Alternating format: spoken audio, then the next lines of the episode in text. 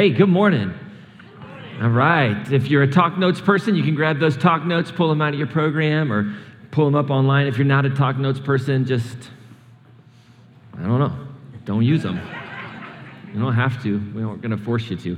So great to see everybody. Hey, again, happy Mother's Day. If you tuned in a little later or walked in a little later, my name is Ryan, the lead pastor here. If you're a guest this morning or not a guest and we've never had the opportunity to have coffee, or you have some questions or you want to chat about something, I'd love to meet with you anytime. My number's right there in the um, program and online, and just send me a text message and we'll set that up. It's one of my favorite things to do to get to know folks. So thanks to those of you that have done that. But if you'd like to, just send me a text message. That'd be fun to do. All right, so I'm not going to keep you here for an hour like last week, okay? So 50 minutes tops, all right? Hang in there. No, okay, listen, let me ask you a question. Think about it in your mind for a second. What are some things in your life that you've been told to enjoy, but to enjoy from a distance? Right, what are some things that you've been told? So we moved out here uh, a few years ago, two, almost three years ago now, and we were told to enjoy the elk from a distance. You're told, enjoy, go up, enjoy the elk, but don't get out of your vehicle, right? Enjoy elk from a distance, right? Enjoy, we should enjoy sharks from a distance, right? That's, we should give some space. Any kind of wild animal, it's always a good idea. Just give a little buffer there, right? Um, I think the Grand Canyon is something that should be enjoyed from a distance, right? We don't, don't want to walk up to the edge of the Grand Canyon. You want to just kind of enjoy it from a distance, right? People with COVID, we want to enjoy them from a distance, right? Isn't that? Is that I've had this like cough, I have this sore throat I can't get rid of. I feel like every person I start to talk to, I have to be like, I don't have COVID. It's just a sore throat I can't get rid of, you know. And you just you just see them like just take a step back, like I get it. Just keep your distance, right? Uh, our kids are driving, right? The, your kid, you, you, you're constantly telling them keep a safe distance, right? Keep a safe distance. What's interesting is that when somebody's hurting in our lives, it's almost as if we've been programmed to keep a safe distance, right? We experience somebody at work in our neighborhood who's struggling. They start to like tell us about what's going on. We get uncomfortable. And we just kind of have this tendency, if we're, I think if we're honest with ourselves, that it's just easier to just give ourselves a little bit of distance from, from pain, to give ourselves a little bit of distance from hurt. And I think we do this a lot of times when we can't understand why or how right? We, we keep a safe distance. When we can't understand why a person would do something, why would they do that to themselves? Why would they experience that? Why would they get caught up in that? Why would they think like that? How could they do that? Right? And we have these scripts that go on in our minds, and we just kind of pull ourselves away from people. Like we do this in religion all the time. Like, how could somebody believe that? And so we kind of pull away from a person who maybe has a different understanding of the divine or the universe or, the, or God or grace or love. And rather than moving towards that, we kind of get uh, afraid. And when we're afraid of the other, when we're afraid of that, we just kind of keep our safe distance. But here's the thing, right? We're all about hope. We're all about keeping hope alive. And one thing I know is that you cannot give hope from a distance, it just doesn't work that way. And I need some help to help you understand this principle. Can I get a couple of volunteers? Okay, Autumn will, Autumn will come up and help me out. Everybody give Autumn. And I, okay, Kimberly, you can come on up as well. All right, so Kimberly and Autumn are going to come up, and, and we're going to figure out how to do this with an interpreter. I don't know, um, but we'll figure it out. So I have, I have a couple of things here. All right, I've got a bucket of water, and I don't have a towel, but I have a bucket of water. Um, Kimberly, I'm going to give you this glass. That glass is empty. All right? And, and that glass is going to represent our lives at some point in time where we feel hopeless, right? We're empty. Now, this is a bucket of water. The water represents hope. And let's just imagine autumn is full of hope. Now, no, no, no, no, no. Come over here. Come over here. You stay right there, okay? Now, autumn's full of hope. She wants to fill her cup up with hope. Now, if Autumn were to say, hey, just.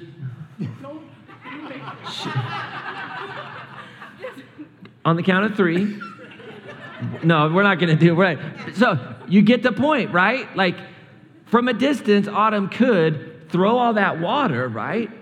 Eh, but here's the thing when we're so far away, filled with hope, she can have all the best intentions.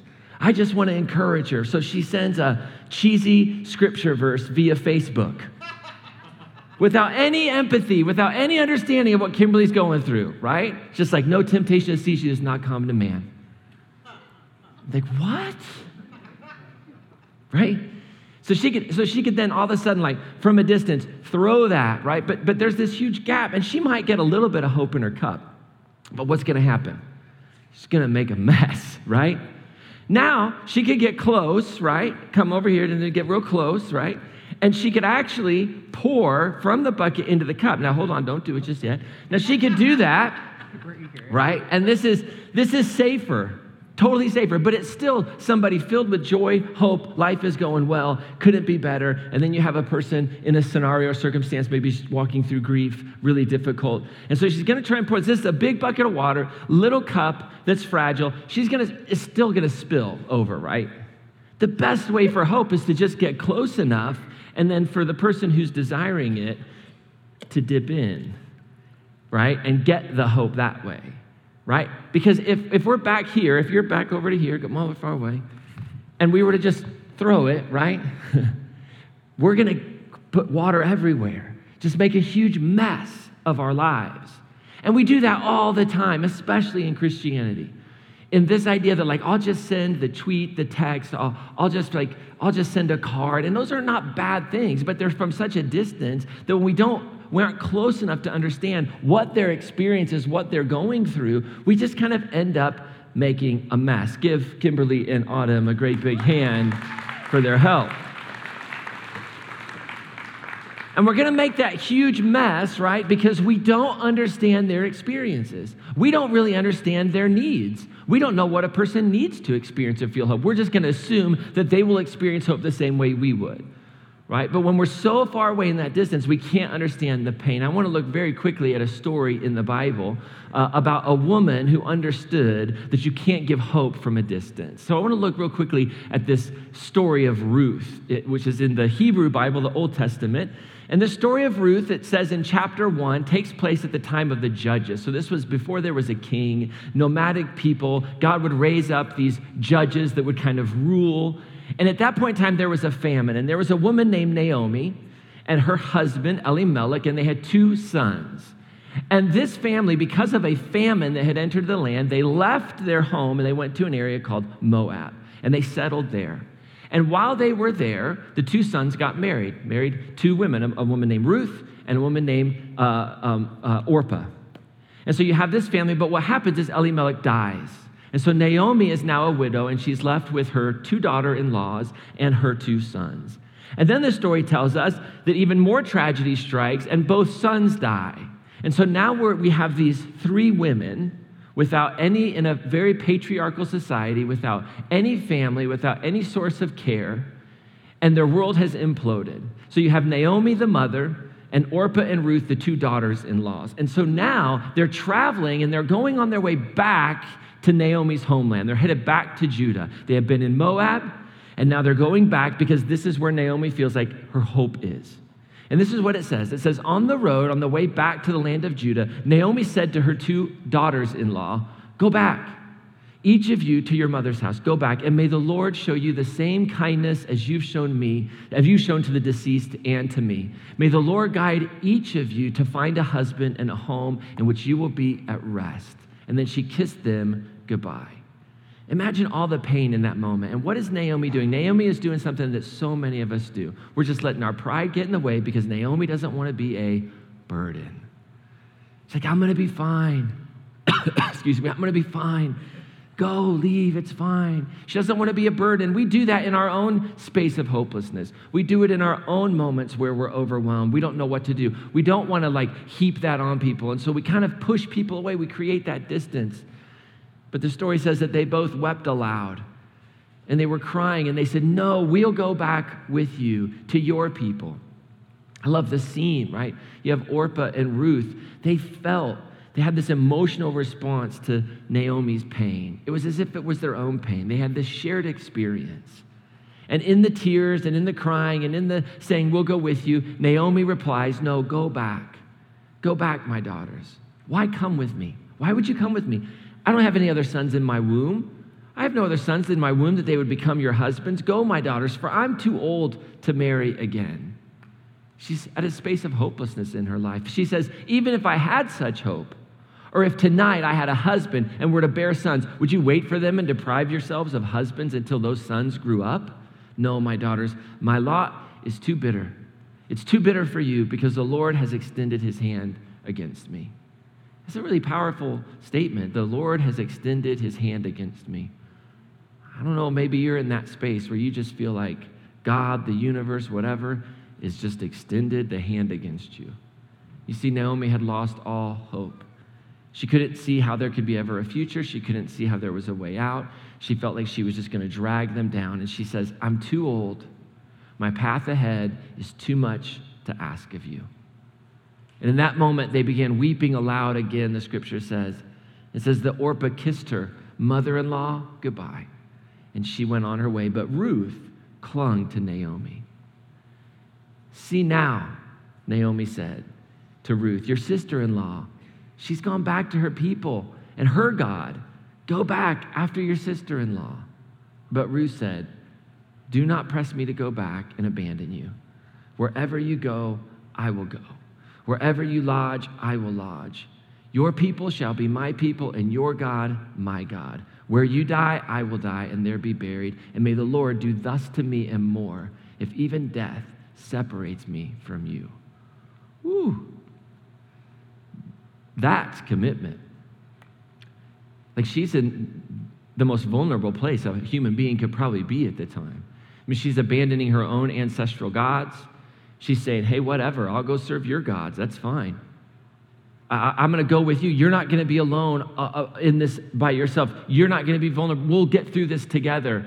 She sticks with it. And so, what I don't want you to miss is something really powerful here is that Ruth, this beautiful story of Ruth, like she knew the power of proximity when it came to hope.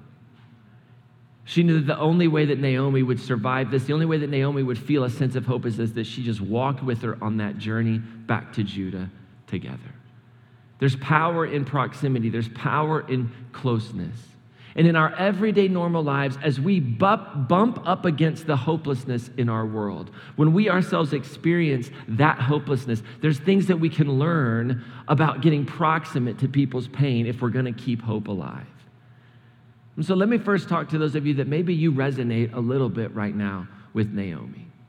Like in your life, there's just this cloud of hopelessness. There's this feeling that life can't go on. There's this sense that you have no future. You doubt there is a future.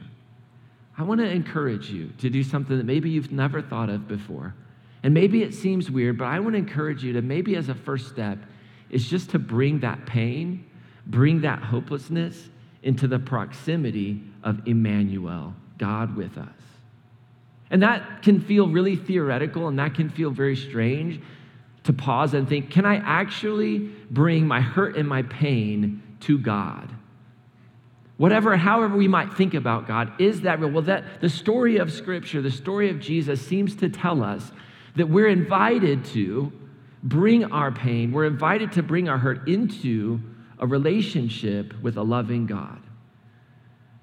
And if God is love, right? If God is love, there's something about this invitation of Jesus that says you can experience that love in a healing way that is a great mystery.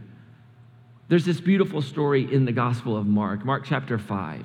Mark chapter 5 tells us this story that there's a woman who is, has had this bleeding disorder for 12 years. And there's this large crowd that has like gathered around Jesus. And it actually says in the text that a large crowd had started following and they were shoving against him. And maybe in your life, there's been some things that have shoved up against your idea of God. Like maybe there's been some really bad, harmful, abusive experiences that have shoved up against this idea of Jesus.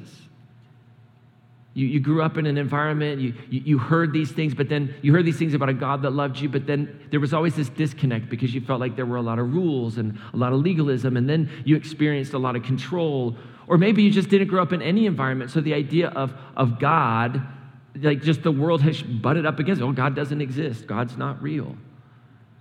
And so whatever it might be, there's this always there's always a crowd around Jesus, metaphorically. right? There's always baggage around Jesus. There's always baggage around God. But what's so beautiful about this story, which I think the point of the story is parabolic, we're given this story so that we can learn it for our own lives. This woman, she recognizes that I just I just think if I can touch Jesus, if I can just get to the real, authentic Jesus, then I'll be healed. The scripture says she thought if I could just touch the hem of his garment, if I could just get close enough. And so she presses through the crowd and she reaches out and she touches Jesus' garment. Not even Jesus, just touches the garment, which was a complete, I mean, we could go into how terrible this was. Like, she's unclean, she's touching a man in this culture, but she doesn't care. She's like, I got to get past the crowd, past the distractions, and I'm going to reach out and touch the hem of his garment. And she touched it, and the text says that she was cured immediately. And then Jesus stops in the middle of this crowd, all the, all the crowd pressing, and he's like, Whoa, who touched me? And the disciples are like, You're off your rocker, Jesus. Like everybody's pressing in, they're crowded against you. What are you talking about? He says, No, no, no. I felt power leave. Felt power leave me. And the woman says, I, I touched you, Jesus. And they have this amazing encounter, and this is what he says. He says, Daughter, notice he calls her daughter. That's good. He says, Your trust has cured you. Go in peace and farewell to your illness. Daughter, your trust is cured. And see, there's this if trust is faith, that if I can just get close enough to Jesus, then there can be a cure. Sometimes a cure doesn't mean healing, by the way. Sometimes we can be cured by community, a space that will be with us and, and, and, and allow us to, to come together where I once was excluded, but now I'm included. And sometimes our circumstances, maybe there is an, an actual illness, that illness doesn't ever change. There's no healing, but there can be a cure. There can be a space where all of a sudden we have hope that that God is present in the midst of the suffering, that there's hope beyond this life, there's hope beyond that pain. And that's the beauty of that story. That story wants to remind us that just get close to Jesus. Just get close to Jesus. Get close to, to what Jesus offers, the idea of Jesus, however you want to think about it. But you're given this opportunity to just open your heart up and in faith experience that power. It'll, still, that's the point of the resurrection. The point of the resurrection isn't to kind of like get into arguments about physical or not. No, the point of the resurrection is to say this is still available to us today. Like there still is this space where if I can in faith just believe enough, if I can in faith believe, then I can experience that presence. There's this interesting passage in the book of Revelation, and I really try to avoid the book of Revelation as much as possible in my life because um, it's crazy. Uh, there's a reason why it took centuries before they actually put it in the canon. I would have sided with the people to say, let's leave this one out, it's still a hot debate amongst many of us, right? So, but there's this passage that I think is beautiful, and, and, and it says that the one who was behind all of creation is standing at a door and knocking. And if anyone would hear my voice and open the door, then I'll enter their house and we'll dine together dining uh, was a, one of the most beautiful things you could do in the Mediterranean world, like sharing a meal together. And we're given this beautiful kind of metaphor that the God of the universe, that's behind everything, that's too great of a mystery for us to understand, yet somehow is still knocking at our, at our life's door and saying, if you'll just, if you'll just open that door up for me, then we'll, we'll share a meal together. So if you're in that space of hopelessness, I want to encourage you to to take a risk and open your heart, open your life up to the idea that perhaps, that perhaps Jesus is alive, that, that perhaps hope can be found in a God that is love, that's represented in a community like Crossroads Church. And so for Crossroads Church, how can we be the proximity of this God that we call Emmanuel? We say that at Christmas time, God with us this God that is proximate, that, that flows and is part of all of our existence. And in this God, we live and move and have our being, present in all things. And so I want to encourage you as individuals and even us as a church that we would get proximate. We'd be the hands and feet of Jesus, that, that as the crowd presses around, right, we would get proximate by asking meaningful questions. Jesus asked a good question Who touched me? like, who touched me? Like, who around is in need of hope? Who around is in need of that power, that grace? In your own life when you see somebody hurting. Get close enough. And before you just start taking that bucket of hope, you know, just throwing it on them and saying, you just need more of Jesus, right? You just need to read your Bible more. You just need to pray a little bit more. You just need to break up with him. You just need to break up. Like we start giving all the advice, all that nonsense. Like just, and just listen. Ask meaningful questions. One of the best questions that you could ever ask somebody is, hey, tell me about what has happened to you. We like to think that people do things like, oh my gosh, I can't believe you did that.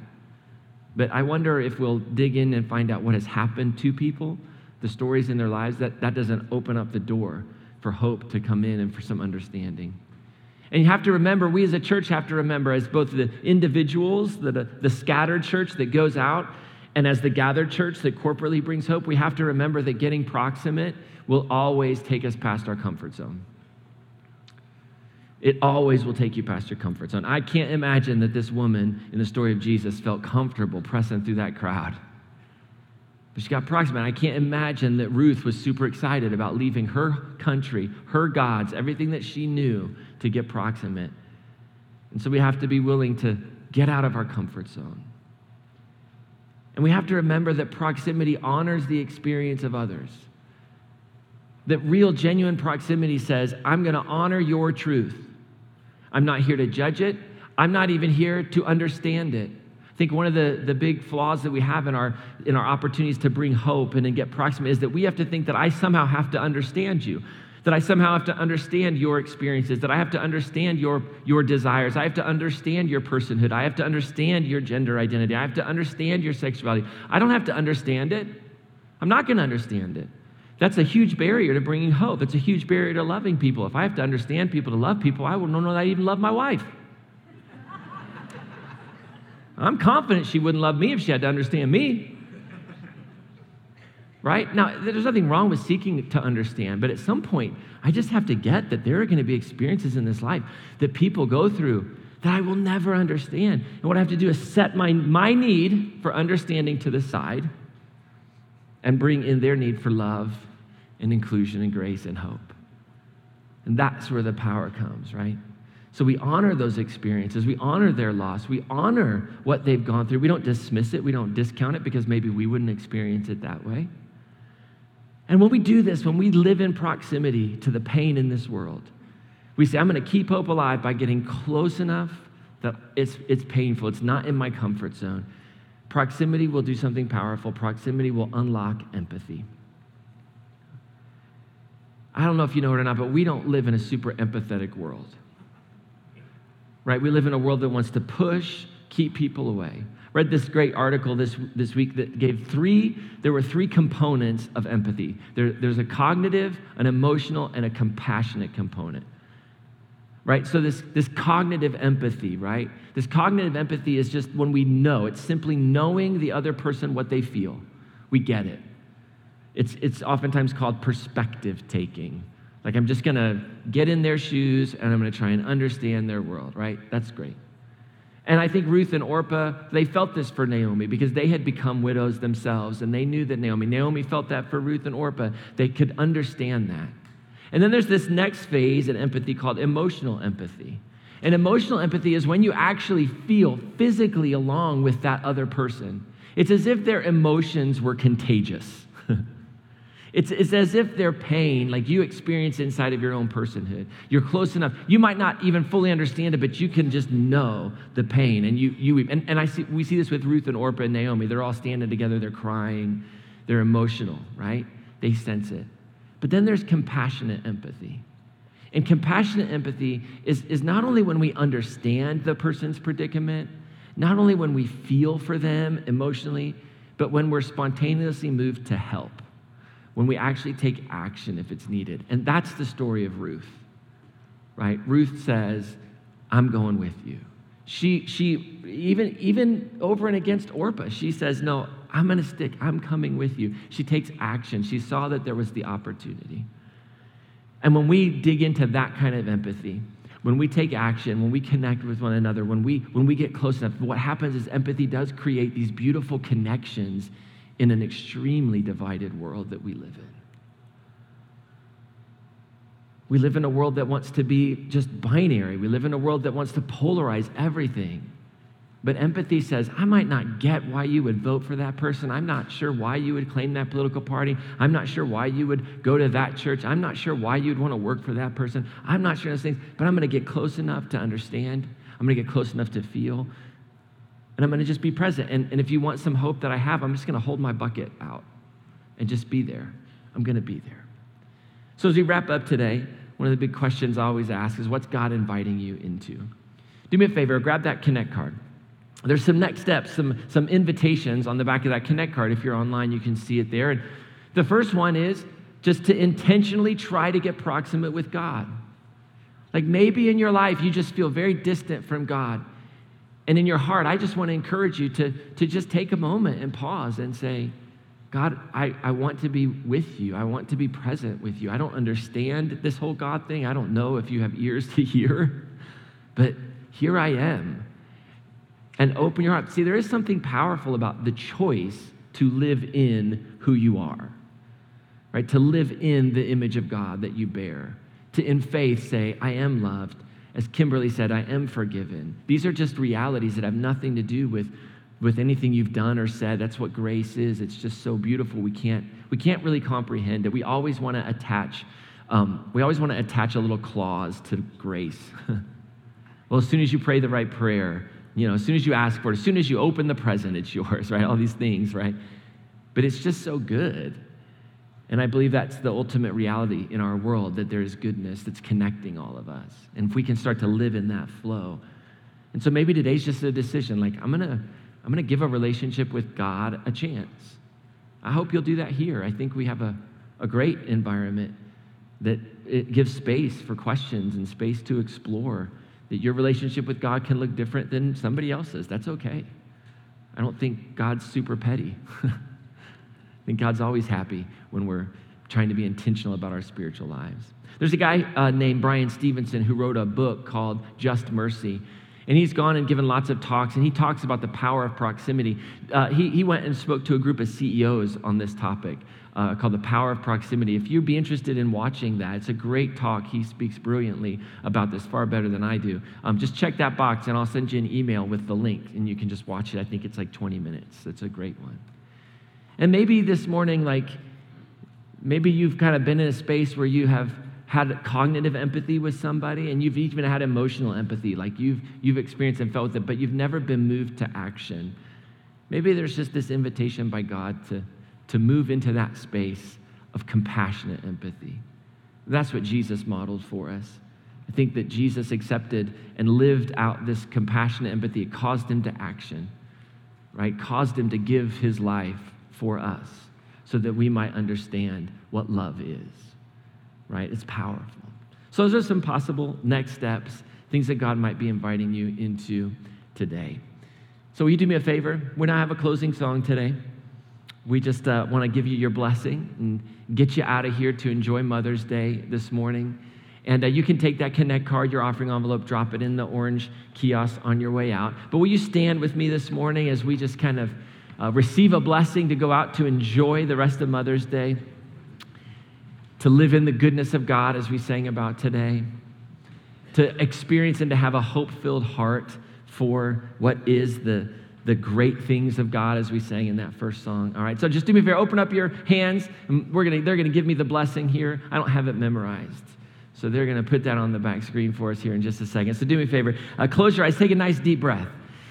The busyness of today, of this week, let it just pause for just a moment.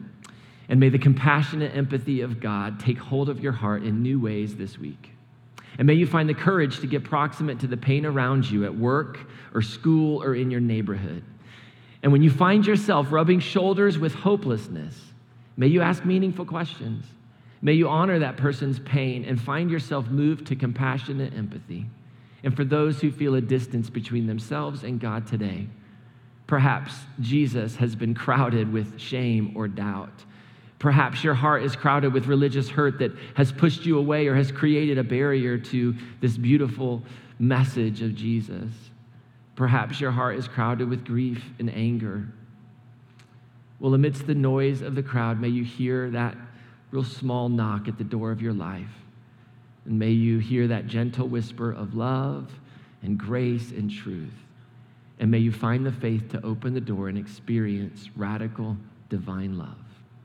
And now may we, as Crossroads Church, be a community that's committed to being proximate with the hurting and wounded in our world so that the hope of Jesus might flow through our hearts, our minds, and our hands.